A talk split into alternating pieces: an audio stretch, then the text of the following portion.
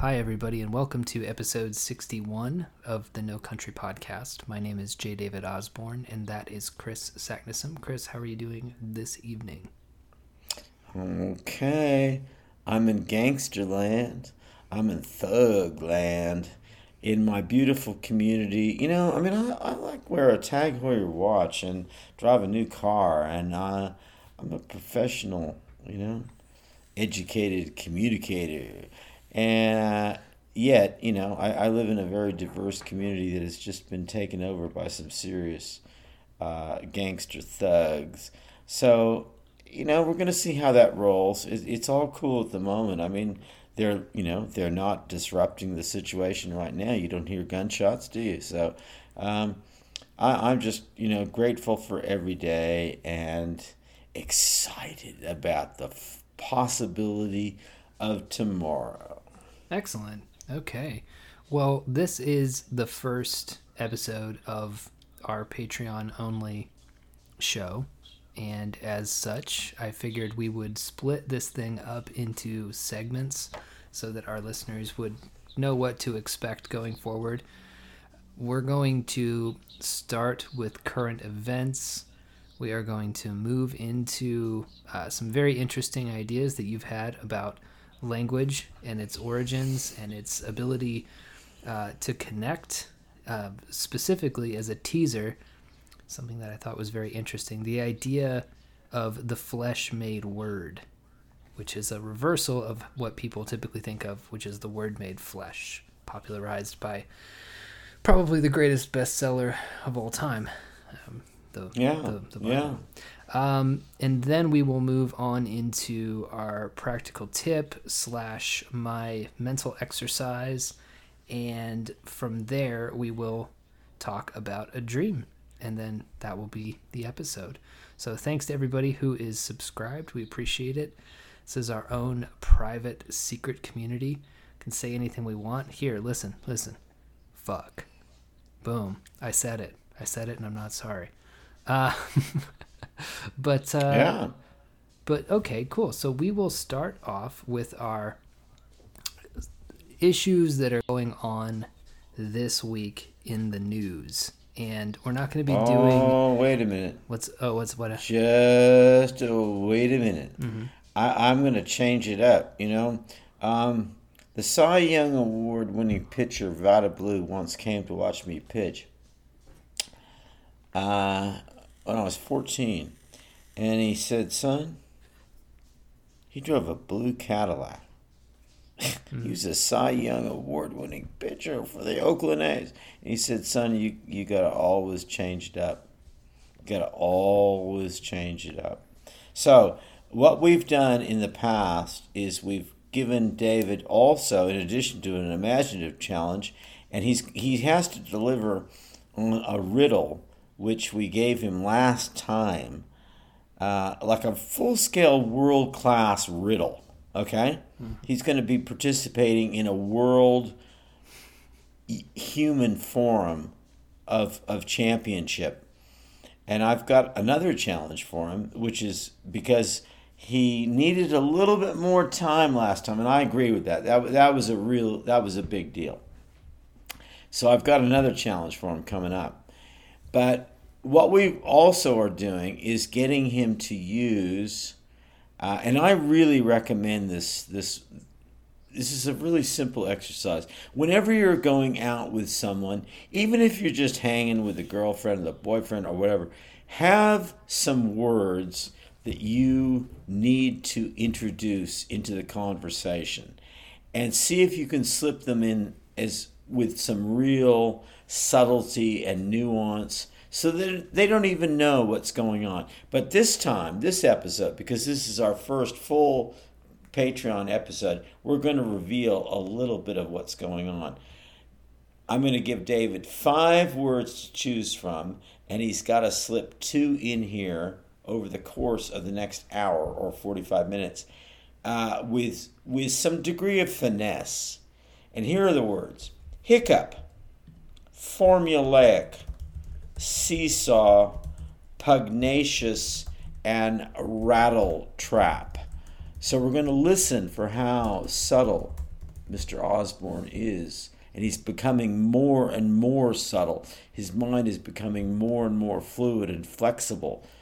And it's a beautiful thing. I mean, you know, we want muscularity. Muscularity is cool, but we like acrobatics too, you know? I mean, it, it, it helps to, sit, to see someone do a standing backflip, you know? That's inspiring. So we want David to be able to use words very, very smoothly. And I'm not going to repeat them. He's going to have to pick that up on the, on the, on the quick, you know? We want people who are sharp. You know, if you're not sharp and you're not fast, well, I don't know what to say, you know? Uh, we're trying to help you make, you know, get sharper and faster. It's something I'm doing all the time. You know, we got to stay alert, we got to stay alive. Otherwise, we lose our memory, we lose our minds, we start being just doddering old fools, you know, in our 40s. Really? No, no, that's just not going to happen. So, we're going to get sharp. We're going to get sharp in a Solomon Island sense and really, really be cool.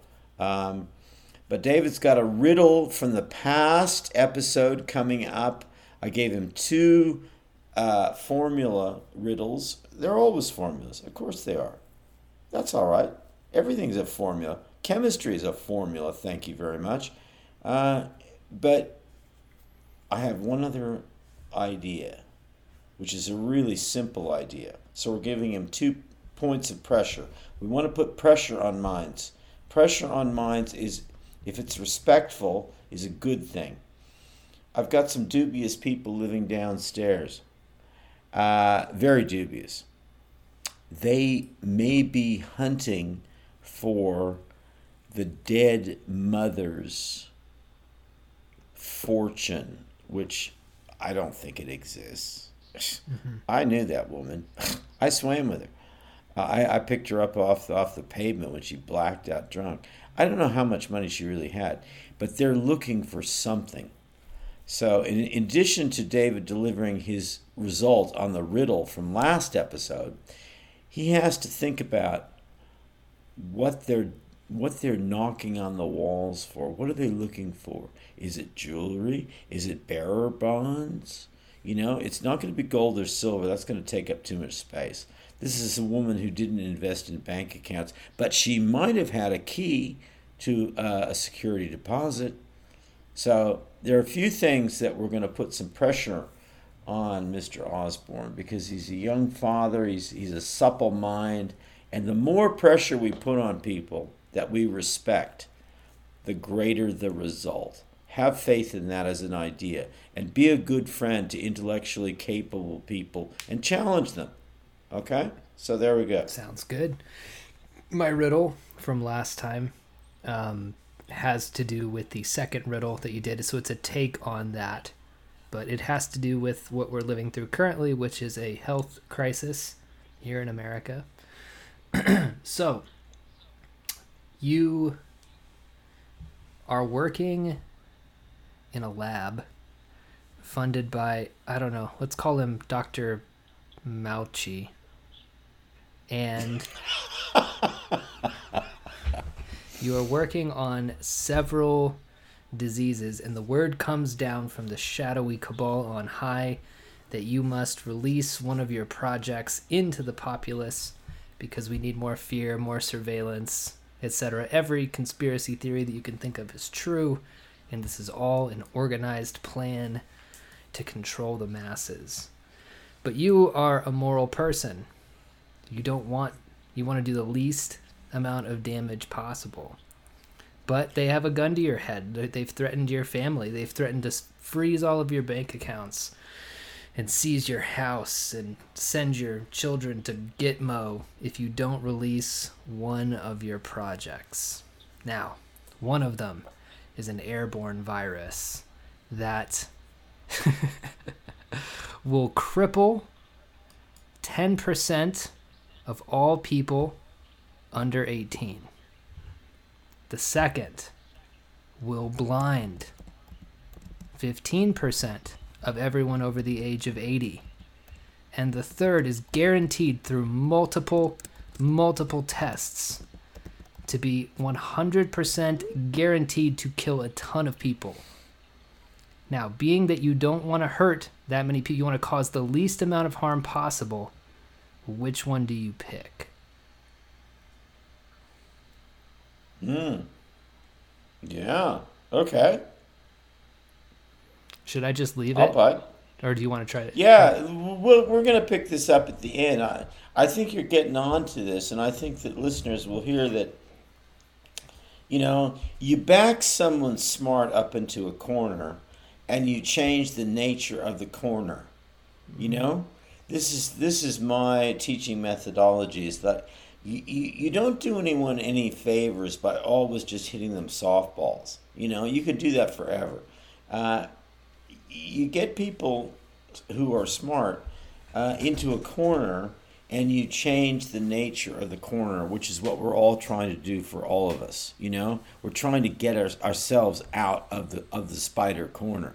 You know, it, it, it the only way to do that is to uh, to pitch a few lateral sort of things uh, at people and and just trust in their good faith to to be competitive, to be uh, strong, uh, to have some self esteem, and to be able to engage with some imaginative fun. Because if you don't want to have imaginative fun and if you don't want to play, you know, well, okay, just go watch The View, you know, and the NFL highlights, and and you know, you, you can do that, but people who want to be in the game, they like some challenge. They like some, uh, some thrust and parry. You know, it's just it's just natural.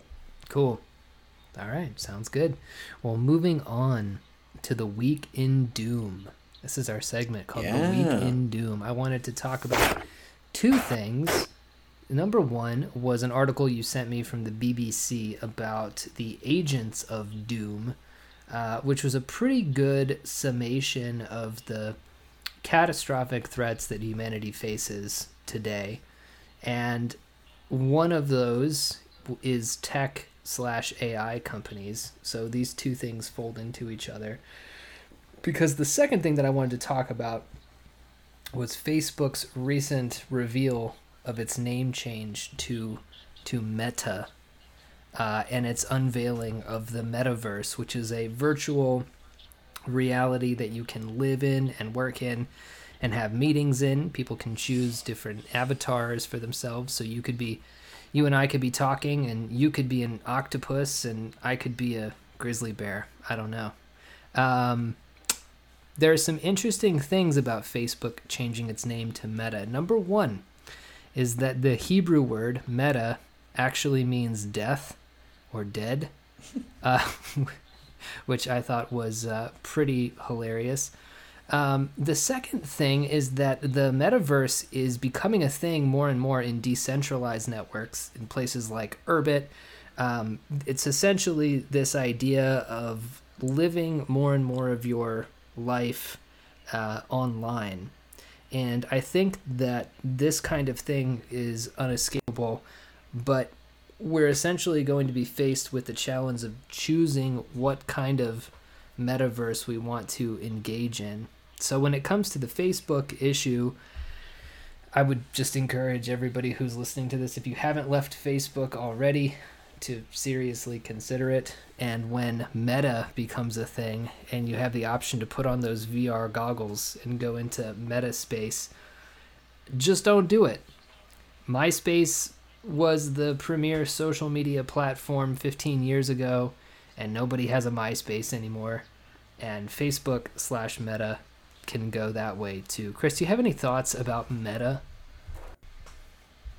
Well, you know, I, I really support exactly what you're saying. I mean, I put a lot of time into my MySpace page uh, because I was then introducing a lot of music uh, that that I was involved with or directly creating. Um, and I really, you know, I, I, I crafted that. I, I, I put in hours. I thought it was a tremendous platform of, of world communication. I, I, I was really the idealist, romantic uh, believer in social media at that time. And then, of course, it completely became a graveyard. And then we suddenly all migrated to Facebook, which I think is a terrible platform. Uh, although I'm very grateful for many of the people I've met via that. But um, I'm, I'm, I'm completely suspicious now of this, this movement to meta. I, think that they're just trying to recoup uh, as much advertising revenue as they possibly can. And I'm reaching out to the people on my face. You know, I've got 5,000 Facebook friends, which is the limit. And uh, I don't really think that that means anything at all. Uh, I'm going to reach out to the people I actually do know and give them my personal sort of email address and uh, bid a farewell to social media in this sense. I, I, I just don't think it's working for entrepreneurs, for, for artists. I, I just don't know how much real benefit I've, I've ever gained. I mean, how many sales of my books have, have really been generated by the? I mean, I think that there there are a few. There there, you know, there's some really important ones, but maybe a hundred people really matter out of five thousand. Mm-hmm. And I'm I'm taking that on. I think that's not a bad percentage. I don't blame Facebook for that, but I don't know if I want to continue in this uh, weird zone of uh, social media that isn't under my control, that has a lot of other things going on that I know I don't like. Um, and I, I think also the, the name Meta is just is just a stupid yeah. bad bit of copywriting, you know? Yeah, no, absolutely. I think that uh, I could have come up with that, right. and they wouldn't have had to pay me one hundred and fifty thousand dollars. You know. Well, they could pay me one hundred and fifty thousand dollars. That's the only thing I want from Facebook. If I get any communications from them at all, I want it to be in the form of uh, U.S. currency, to six figures at least. With this Agents of Doom article, they begin by talking about Aum Shinrikyo, which we've mentioned on the show before, uh, which is now called Aleph, a doomsday cult out of Japan that was responsible for the sarin gas attacks in the Tokyo subways in uh, Shinjuku Station, I believe it was. And uh, they then go on to talk about the fact that the Japanese, and I did not know this, uh, waged the most uh, sort of catastrophic and violent biochemical warfare in in known history on the Chinese. Although when reading that article, I think they left out uh, I think smallpox might have been the first real biological weapon used by settlers here, but I'm not sure about that. I'm not sure about the exact numbers. Uh, and also, the smallpox idea is a bit. I believe there's one letter where they where someone mentions to another that they're handing out smallpox blankets. So I'm not sure on the history of that, but I'm pretty sure that uh, that could have been a covert op to depopulate the native people. Um, so there is the the biological attacks, the idea of the nuclear weapons, AI taking everything over, and also mass surveillance. And so the tech AI slash mass surveillance, that's Facebook right there. I mean, that's that's your issue. Google, Facebook, all these places that are listening to you in order to get your information they have that famous saying that if you don't know what's being sold to you, you are the product, which is totally the case with Facebook and Twitter and Instagram, all of it. Um, but the, I thought the thesis of the article was really good, which is that we're so concerned with lone lone wolf terrorists. We're concerned about January 6th. We're concerned about uh, Islamic terrorism. When the real issue here are people in power who don't have enough checks and balances in what they are allowed to do, overstepping their bounds in the name of the acquisition of power in order, you know, to kind of rule the world. And in doing so, accidentally setting out a biological weapon or intentionally increasing the surveillance state or what have you. So, I actually think that BBC article was a really good way of orienting people's minds in this day and age because we're so constantly distracted by media articles about the new, you know, lone wolf Nazi terrorists that we're all supposed to be afraid of. And, you know, all these articles follow this very formulaic pattern where they introduce somebody who has thought patterns that are definitely not socially acceptable, right? It'll be a picture of somebody in, in front of a giant swastika flag, and then basically the FBI will bait them into attempting to commit a terrorist act that the FBI then then foils, or in some notable and blackly comic uh, episodes, actually not foil. Um, so that is, I think, a great way of analyzing the news in general. If it's not an article that's about large structures of power that uh, are able to destroy the world through negligence or otherwise, it's really not worth listening to. I, would go um, both further and also very mundane uh, to say that. I mean, I think that. Uh, I mean, we live in a global society today, and I, I think that if Americans choose to only hear American perspectives, then they're profoundly American eccentric. You know, I mean, I think that just it, that in itself is an enormous problem, and it doesn't matter about the uh, African American LGBTQ progressive you know program that gets hammered into all of us. If only if your only perspective comes from the american media uh, you've already cut off a limb you know mm-hmm. really. Um, and I, I just don't think that's a viable proposition. I think that people are more sensible around the world. And i think they also look at things uh, in a way that, that is, is appropriate to a global uh, society, a global economy. I mean, that's my number one problem with the liberal progressive platform is that I think that they are more MAGA, you know, than than Trump. They they only want to hear about the American perspective from MSNBC or, or you know NPR or the New York Times. You know, these people are, are, are fundamentally biased and talk about inherent biases.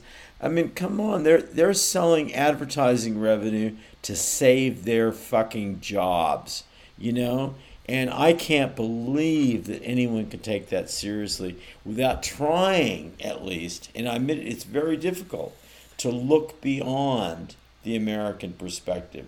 Uh, the BBC is, is has its own problems, but I encourage you know my, my media studies students to look at uh, major newspapers who are all, they're all online. You know, even in the Solomon Islands, for God's sakes. You know, just check out what people are talking about in other parts of the world. You know, absolutely. And it's it, it's not about this endless Americana. You know, LeBron, Beyonce. You know you know, it's not about that. You know, we're just bombarded and surrounded, and we also barricade ourselves within the mirrors of American, you know, power. And then these people go, well, you know, we can't have this whiteness happening. We can't have this other. Well, actually, step outside of the American perspective, for God's sakes. Look at Africa. Africa has an enormous chain of wonderful news outlets. You know, look at what they're saying. You mm-hmm. know. Yeah, for a while you know? during the I mean, pandemic, come on, actually, get global, yeah. you fuckers. Oh yeah, during the pandemic, I started reading news from Japan and African news sources because it was fascinating to me to see what was. Oh, I also looked at um, Iceland, and I because I just wanted this kind of triangulation of news from different parts of the world that were not America, just to kind of see what their perspective was. And for the most part, um, Japan and Iceland both seem to approach the pandemic from a very, comparative to American media, a very level headed way where they expressed that it was a problem that needed to be dealt with and precautions needed to be taken. Uh, many of the uh, African, specifically Nigerian news networks, were a bit more on the skeptical side of the whole the whole thing. Um, but it was different from the histrionic attitude that you found in the Anglosphere of America m- the rest of Europe and um, Australia and New Zealand, right? Like the rest of the world just simply Mm. did not respond to this thing the way that we did. And that's not to say that they haven't put, you know, protocols in place to make sure that, you know, I don't know, that their country is becoming a big, you know, TSA line. Uh, I'm not saying that at all. But what I am saying is that the reading the Icelandic newspaper, not the Swedish, by the way, but the Icelandic newspaper, uh, was one that really kind of just refreshed my perspective on things and I thought, you know, okay, we can we can approach this thing without getting crazy in either direction and we can figure this thing out, which was just sorely lacking from the American side. So great tip um, on that one. We're going to move now into the middle, the meaty, the meaty chunk of the show, where we're going to pick up our conversation on language. And Chris, you sent me an email that began with a line from Kerouac that says the unspeakable visions of the individual. So that's where I would like to to start. Uh, there's some great stuff in your notes about specifically the invention of language leading to almost the creation of the the dichotomy of the visible and the invisible and the abstract and the concrete and the material and immaterial so i'm throwing a lot at you but these are your notes so it's nothing new to you but where wherever you'd like to start on that is cool with me because i think there's a probably actually two episodes worth of stuff in here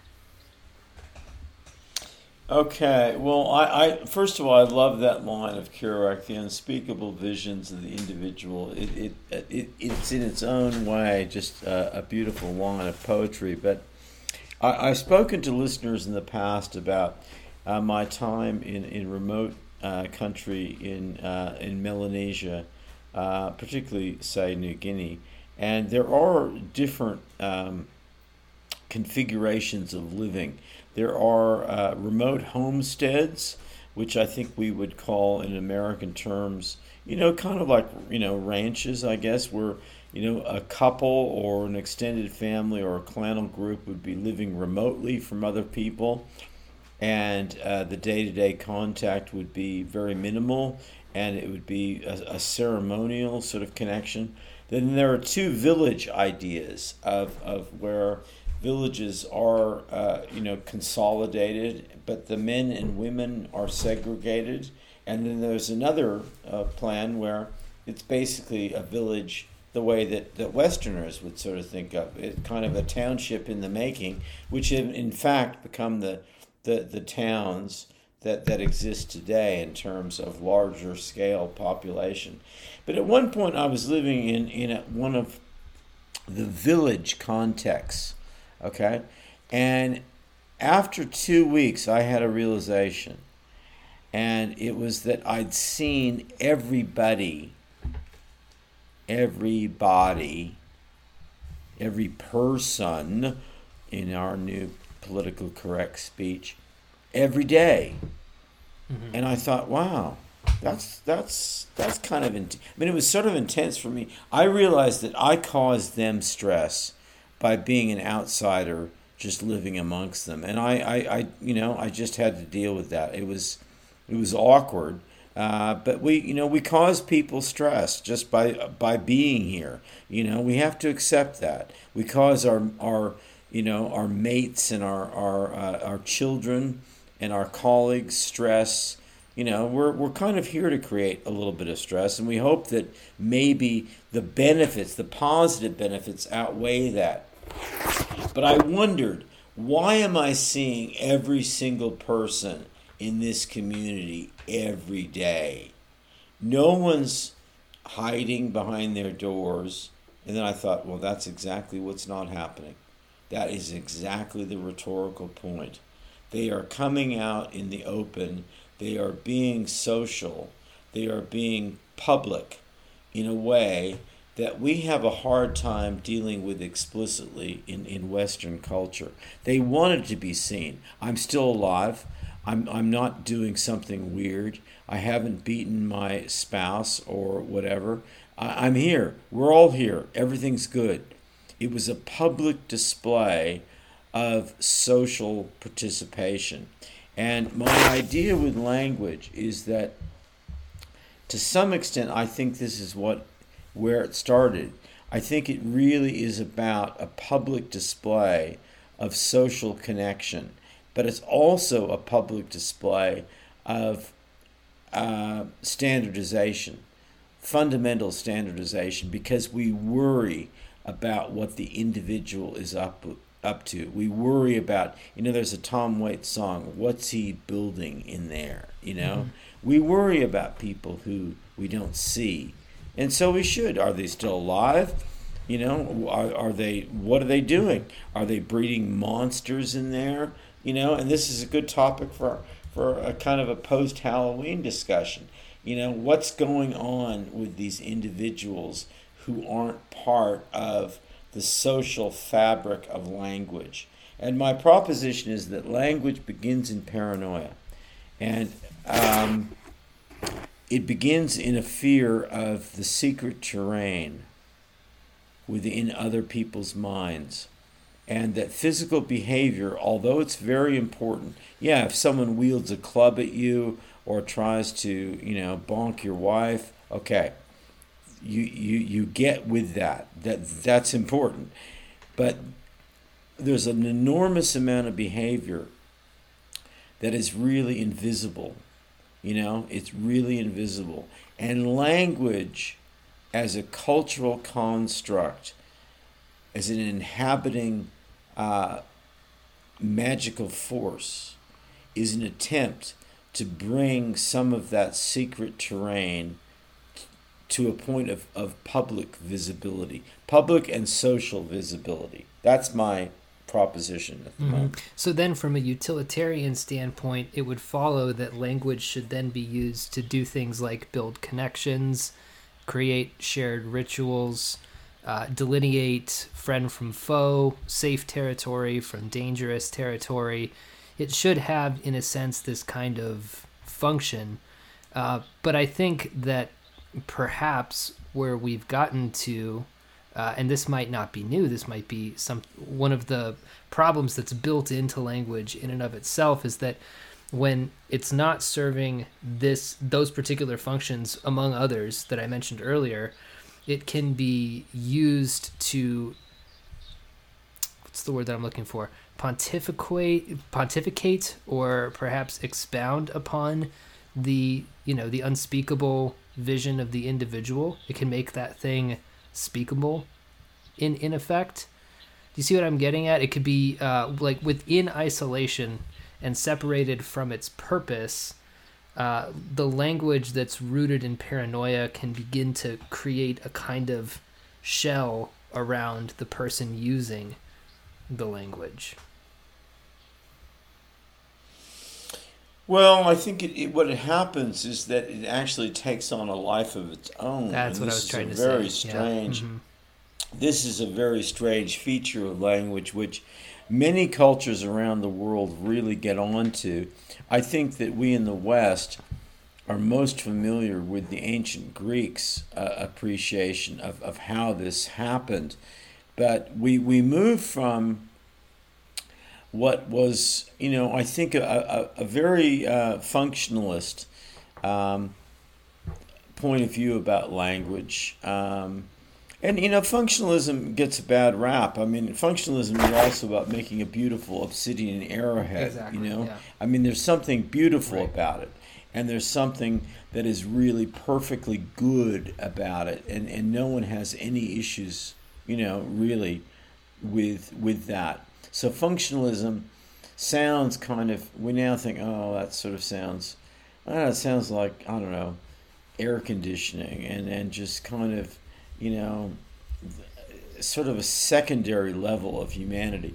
Whereas what, what I think it originally meant was something very, very powerful and, and very concrete and very direct. But then language does move into its own world where it is no longer something concrete and magical, uh, there is a possibility for deception. I mean, and this is why I think that the uh, the mention of, of the ancient Greeks and their appreciation of sophistry is, is something that's important that we might pursue in our next segment because there was suddenly an, uh, an understanding that not only had language kind of morphed into a creative and independent force, and you know, for reference, we think now of technology in the modern age as being a force unto itself. You can't stop progress, mm-hmm. Dave. Mm-hmm. You know, it's it, it's just it's always going to go ahead. You know, and so we think about these things having a life unto themselves, uh, which is a very peculiar idea. Um, but with language, moving from something that was concrete and, and spiritual and essentially magical to being something that was also capable of deception and, and uh, the idea of, of the lie and, and the deeper thing of just confusing someone via language, which is what sophistry and, and the Greeks approached. I think it's really worth you know revisiting their ideas about that because they were very concerned about physical science, proto magical science moving into what we now consider to be physics and very serious STEM subjects. But they, at the same time, they were really awakened to the problems with language. Mm-hmm. You know, the hermeneutic problems with the epistemology homology problems with language, and I think that is something that is maybe their greatest legacy. Um, Uh, because other cultures, you know, did a lot of interesting things in terms of physics and mathematics. But I think the Greeks really got onto a problem with how language, the magic of language, can be perverted, subverted, and transverted. And, and we're still dealing with that now. Absolutely, especially when you think about the news, for example. Uh, the news yes. is the first thing that comes to mind. I read this uh, great quote today. It was from George Orwell, and it was Orwell. He was writing in homage to Catalonia about how he was he was reading, like for the first time in Spain, he was seeing newspapers that were reporting things that were completely separated from reality. He writes that you know heroes were being portrayed as cowards and cowards were being portrayed as heroes. And essentially the newspapers were just parroting a party line. And i think that we see that today in i i pretty much have a a strong hard line about any major mainstream news source. And that is that uh, not a single word that comes out of their mouth is to be believed because it's it's far too complex and it would require way too much parsing to discern what is truth from fiction at this point. But I love the idea of of words as magic and the idea that this kind of I think of it as this beautiful, sparkling, powdery mist that can be used uh, to again to unite people and connect people, and then because it has this bonding property, right? But bonds that are too strong become shackles and prisons, right? So it's almost like you don't want to, it, it's a sweet spot. It's an oscillation effect where you don't want to use it in one place too hard or, you know, or it kind of becomes sophistry, right? It becomes, uh, you know, language for its own sake, something that's there to uh, either enslave you or, uh, or just distract you in a certain way. But the idea of it there is the idea because everybody knows that with magic there's good uses for it and bad uses for it. And i think that if you make a not exactly one to one but perhaps put language under the umbrella of different types of magic that you can do the the negative effects of it can be seen if you just look at something like twitter where language is being used all the time and very little of it to to positive, life affirming, social socially connected effect.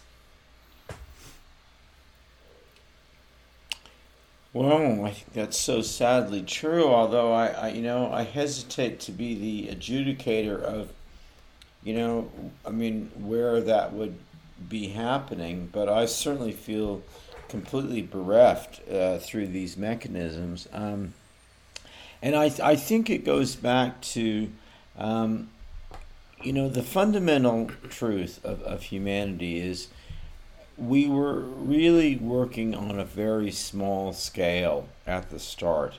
You know, a kind of a few extended families, a sort of a hunting clan. You know, we weren't able to really think about all these thousands of people. You know, uh, one of my good friends who's been in, in remote New Guinea as a really the, the last, I think, of the of the really classical anthropologists. You know, his whole life has been surrounded by uh, a handful of people that he's known very, very deeply. And I, you know, when he went back to Sydney, uh, I, I said, what, what's the hardest thing? You know, is it COVID? Is it, is it new? He said, no. You know, it, it's just being around thousands upon thousands of people that I have no connection with whatsoever. And because I've lived my whole life, you know, the last 15 years, totally connected with people I know all the time, every day. And it's a totally different world perspective. And from that world, you could see how language would be about finding some common ground, some sort of uh, marketplace, or maybe it's the, the watering hole or the toilet space, or, you know, all these very, very, you know, basic public shared spaces where we uh, we try to understand what is in someone else's mm-hmm. head because we're worried about you know what what what are their intentions? What what's going on inside their mind? It's not a, a behaviorally visible world. It's a totally invisible mm-hmm. world. So language is a way to kind of connect with that. And yet what i think is very interesting across the world uh, culture and I, I know you, you share this uh, interest, is in shamanism because we, we that is the, the category of individual that defines individuality. We accept the shaman is not necessarily part of the watering hole, the, the you know the latrine, the marketplace. They are they are different. They are different than that, and they bring back visions from the dream world, from a larger perspective. And somehow, societies, even if they're very small, and in battle today or, or completely destroyed, uh, they have traditionally been able to manage some respect and support for the shamanistic individual, the unspeakable visions of the mm-hmm. individual. Mm-hmm that's how they packaged it mm-hmm. you know that is interesting in terms of the shaman being a a locus point for the unspeakable visions because how it was presented originally was as a potentially negative thing right but i guess it goes back to our oscillations and that there's no easy answers and these concepts tend to seesaw between the positive and the negative whether the unspeakable vision of the individual is something that is corrupted and interested in imprisoning fellow people, animals, the environment, or is an actual message from uh, meta linguistic beings that are that's incapable of being translated into speech is really a matter of the place and time and the individual themselves. Well, Yes, I mean absolutely, and I th- I think that the, the, the deep lesson here is that uh, it's anti-inductive thinking. I mean, inductive thinking is is genius, is cultural genius, and I don't care what uh, you know certain people think about that, or who anyone who wants to think that's a white idea. I'm sorry, it's not. Uh, it's an enormously handy idea and it's worked very well. But it doesn't work all, you know, it doesn't always work. The other alternative is to think, no, only individual circumstances matter. Individuals matter. We will deal with every case on its own merits. And that is the real oscillation. Mm-hmm. You know, it's not between inductive and deductive, it's between inductive and the ability to engage with incredibly specific personal situations. You Absolutely. know, of, of who is saying what, what are they saying, uh, what dream did that come out of, uh, how does that relate to anyone? Can we even incorporate that successfully into our culture? Maybe we can't. Maybe we do have to. Uh, you know, maybe the maybe there are some moments where some people just do have to be exiled, or or you know, uh, dealt with more firmly because their their views are just too radical. I mean, there is mm-hmm. that. Mm-hmm. There is that possibility. Mm-hmm. No, absolutely. I think for this episode, that's a good place to pause. We'll pick that up next week. It's a very fruitful conversation with a lot with lots of stuff to talk about. So we can get back to that next time. But we have segments to get to here. We have uh, the riddle that I gave at the beginning. We have my mm-hmm. uh, mind, my cognitive challenge we have a practical tip, and we have a dream. So, Chris, yes, would you do. like to attempt to solve the riddle first, or would you like to hear my story about what your neighbors are looking for? You know, David, I, I, I look, I'm, I'm going to go with the neighbor story 1st mm-hmm. because I know your riddle is going to be kick ass because you've had now a week to sort of look at this. But I, I, I want to do the real time exercise of what you think is going on downstairs. Cool. So your neighbor takes over this apartment from or this condo rather from his grandmother, correct? This is Right. Well, after she passed away, this person saw a huge cash opportunity. So once acquiring the condo, he goes through all of the jewelry boxes. He looks high and low for stored cash here and there. Finds what he can, pawns a few things. He's going to be good for a few months. But as he's looking, a photo album slips off of the top, from the very top of the closet. And he opens it and begins to flip through, and he sees pictures of himself as a child and as he's looking, he notices, because this guy has a keen eye for what's worth money, that in one of those pictures he's holding a beanie baby. And that beanie baby is Steg the Stegosaurus. Now, Steg the Stegosaurus was his favorite toy growing up. He would take Steg with him everywhere. Even though his mother was, or his grandmother rather, was pretty protective of her beanie babies, she allowed him to carry Steg around because he was so into dinosaurs, right? But he's looking at the picture and he's saying, "Oh my god, it's Steg and he's he's brown and he's got green and, and yellow hues. That's not a knockoff. That's a that's a real that's a real Steg beanie baby."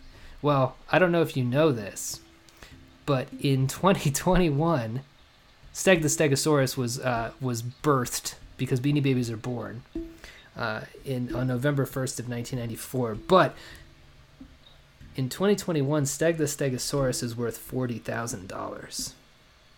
So he is searching high and low for his childhood toy, a Stegosaurus that he carried with him everywhere, hoping against hope that he can find the pot of gold hidden in the walls. I just love that. I just have to play along. Yeah, it's great.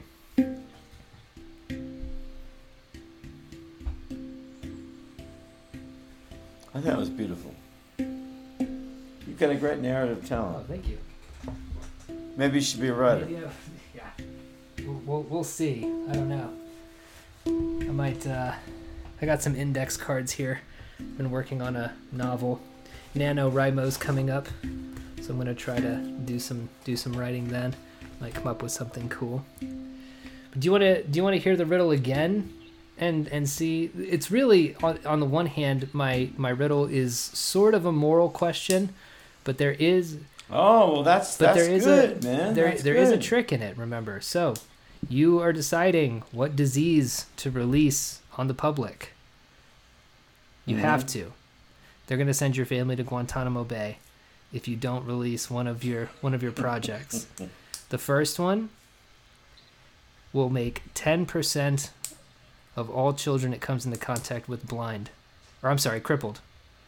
The second one will make everyone over the age of 80 who comes into contact with it blind. The third is guaranteed beyond the shadow of a doubt to kill a ton of people. Which one do you choose?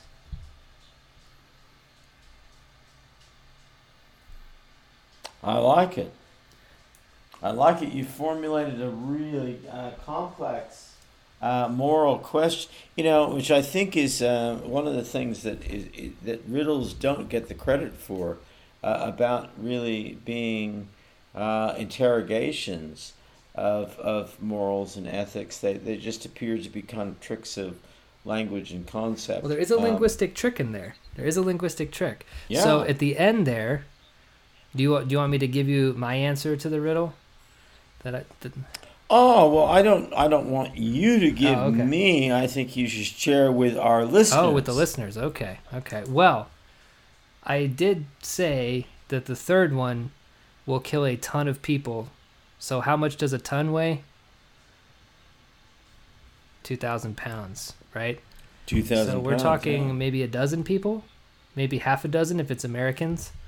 Um, hmm so, to my mind, you'd pick the one that's going to kill a ton of people because that's not very many people. Well, as someone at Disneyland once said to me, "You're a sick man. You're a sick man." All right. That's wonderful. Okay. Well, I think you did very well on that on both counts. On both Excellent. counts, and I think that I hope listeners keep appreciating that. Uh, you know, we talked today about education as something that people can access. You know, access, and that's just nonsense. Education is something that we commit to as individuals. And you have to have the spirit of learning and engagement and enough self esteem to combat some interesting new ideas and to take on board some new things. And I'm, I'm really I'm really proud of, of working with David and just seeing how he responds to things and and grows every opportunity. I mean, that's the question. Do you grow an opportunity given to you or do you just respond to it? Because most people don't even respond to it. Absolutely. But if you actually are growing stuff, if you're building stuff, if you're making stuff in the garage, laboratory, you know, of your head and your heart, uh, well, you know, there is a future. And if you're not, well, there's not. You know, it's just as simple as that. Absolutely.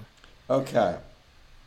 All right. Well, here's our uh, our, our practical tip for the day, and um, I've run this past um, some of my old uh, military intelligence people because um it, it does relate to some of the personal strain I'm under uh, with this. I mean, I love where I live, and I, I'm really, uh, you know, I'm concerned about having to gun up Mhm. uh, with with people around me. Um, you know, it, it's confrontational. You know, you, you, you just, I mean, the first thought I have is like, I wish I, I had all my male friends from the past Mhm. around me for support. You know, and it's nothing against the female uh, friends I have, but there comes a time when you you know you want some, you know, you want some brawn. Mhm. You know, and, and you want some gun.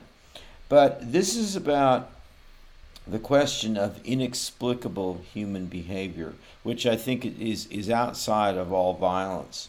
Uh, i i- it's just a question of uh, what do you do in the face of inexplicable behavior. And here's what I've come up with over the course of my lifetime, and I've I'm, I'm working on now developing this with uh, some military intelligence people because I think there are three really good answers to that. Um, and they're you know they're not as satisfactory as we'd like. They're not like you know you can't expect street taco answers for inexplicable behavior. That's the whole point. But anyway, here they are. Faced with inexplicable behavior. Point one. If possible, suspend all response. If not possible, follow instinct fully. Hmm. Avoid rational response. Two, await, seek, demand more data if possible. Three, at all costs, no matter what the costs, preserve options of action.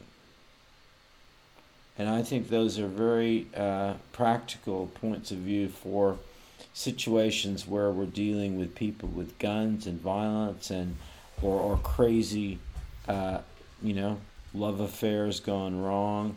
But just you know, if you want me to do them again, I'll, I'll, i think they're worth saying. Sure. Yeah, we can hear them again. You know, you know, if possible, suspend response.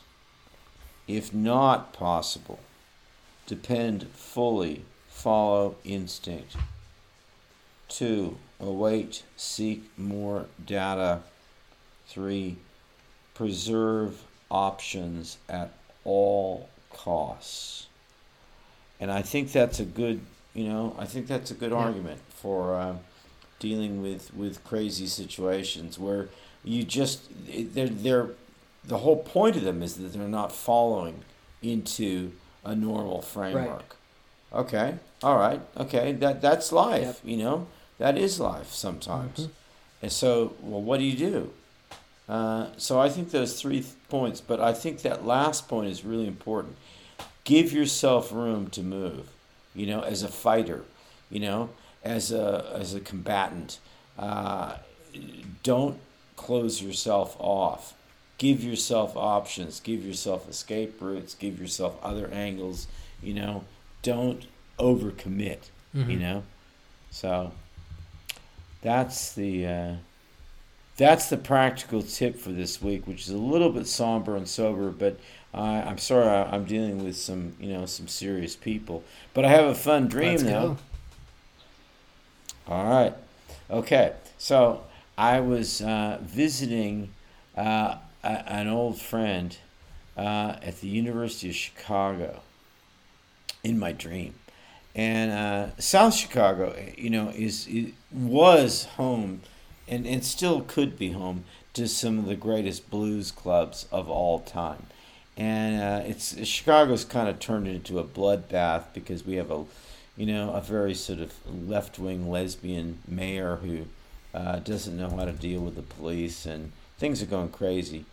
But in the dream, I went to this blues club, and this simply enormous, I mean enormous, solo guitarist, like an, a really ancient black guy who's like three or four thousand pounds, appeared on stage but as he played chords, he began to divide and to make a band, which I think is really kind of what, you know, your major, you know, black blues guitarist. And he sang a song about being in passionate love with a woman. And that's kind of one of my things. You know, I, I really, I, I feel like there's been a kind of um, lack of approval from society for being desperately in love with a woman. And I, I, I'm, I'm wanting to reinvent that in my own life. But his deal in the song was he's eating this huge meal and it's really greasy and difficult. And, and the key line that I took away from the song was, I really wanted to hold her, but I had chicken hands. You know, he's all messed up with his food, and yet he really wants to get a hold of this woman and just not only just bang the hell out of her, but but you know, marry her, give give her ten babies, like be you know, be something with her for all eternity. And yet the, the, the song line is I had chicken hands. You know, it's always this something that is is downplaying this love and this passion and this connection because of the practical thing of just eating and being messy and just being male and being difficult and I thought, you know, I woke up in the morning thinking, you know, we all have chicken hands. You know, it's not just men who have chicken hands. Women have chicken hands. Everyone's got chicken hands. You know, we're all messy. You know, it's just all difficult to get to love and compassion and anything that's enduring. Uh, but you know, you know, fucking hell. I mean, babies coming out of wombs. I mean, that's ugly and messy and bloody and weird. Mm-hmm. You know, why are we so always so apologetic about being messy? You know, so that was my takeout out Excellent. of that. No, I love that. That's great. There's a lot to think about both in the practical tip and in the dream. So, once again, thanks everybody for coming over to the Patreon side with us. We're happy to have you here. We will be back next week with another episode, and we'll be doing another happy hour soon too. We'll have to schedule that, but uh, yeah. And we have the book club launching. I'm really ready to launch, David. I'm really. This is an exciting book to to kick off with. So we've got some continuing education and community building stuff. We're we're serious about this. We really are. Absolutely. All right. Well, thanks for listening, everybody, and until next time.